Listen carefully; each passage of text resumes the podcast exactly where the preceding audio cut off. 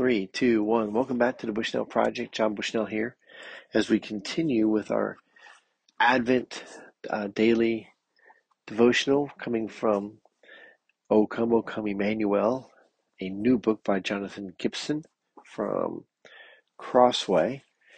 And we are on day four. Day four. Here's a thought from Augustine. Augustine, the Bishop of Hippo, Africa, back in 400 AD. Man's maker was made man, that he, ruler of the stars, might nurse at his mother's breast, that the bread might hunger, the fountain thirst, the light sleep, the way be tired on its journey, that the truth might be accused of false witnesses, the teacher be beaten with whips, the foundation be suspended on wood, that strength might grow weak, that the healer might be wounded, that life might die. That's from Augustine. And then from Philippians 2, very familiar verse here, verses 6 through 8. Who, though he was in the form of God, did not count equality with God a thing to be grasped, but emptied himself by taking the form of a servant being born in the likeness of men, and being found in human form, he humbled himself by becoming obedient to the point of death, even death on a cross. And then, you know, as we think about him, not only Jesus coming as a baby, but what he came to do in the fullness of time. And uh, we this time of year we can get pretty selfish and greedy thinking about what we want or even in what we want to be able to give. And but to think about how we might sacrifice not to earn our salvation but to sacrifice to give up something so that we can give to someone that that would be a little bit more Christ like. Because think of all that Christ gave up so that he could gain for us salvation and give us life eternal. Wow, right? He has done so much for us.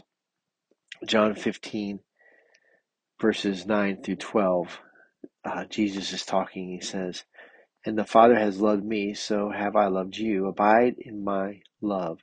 If you keep my commandments, you will abide in my love, just as I have kept my Father's commandments and abide in his love. These things I have spoken to you, that my joy may be in you, and that your joy may be full. This is my commandment, that you love one another as I have loved you. and just realizing just how how great God is, and that He gives us grace to be able to love one another, that He gives us this grace to be able to be filled with the joy of the Lord, not to be, not to have just the joy, but it's a joy that is overfilling. So I'm not saying if I'm, know if I'm saying that right, but the thought is that when we have the joy of the Lord in us, it does so fill us that it can't help but fill us and it's it's really the the miracle of the triune God that we worship a triune God. So even in these verses, Jesus is distinguishing himself from the Father. They're they're both God, but one is the Son and one is the Father. That they're and and then there's the Holy Spirit. And and so even in this uh, there's an a a creed, a second part to a creed, the the the Athanasian, Athanasian Creed. I don't know if I'm saying. I know I'm not saying it right. Um, but in this, is talking about the Trinity, and I think it's good. It's talking about back back then. You were if you were a Christian, you were known probably as a Catholic. Uh, so it says this. Now this is the Catholic faith that, that we worship one God in Trinity and a Trinity in unity, neither confounding their persons nor dividing the essence, the Father was neither made nor created nor begotten from anyone. The Son was neither made nor created, he was begotten from the Father alone. The Holy Spirit was neither made nor created nor begotten.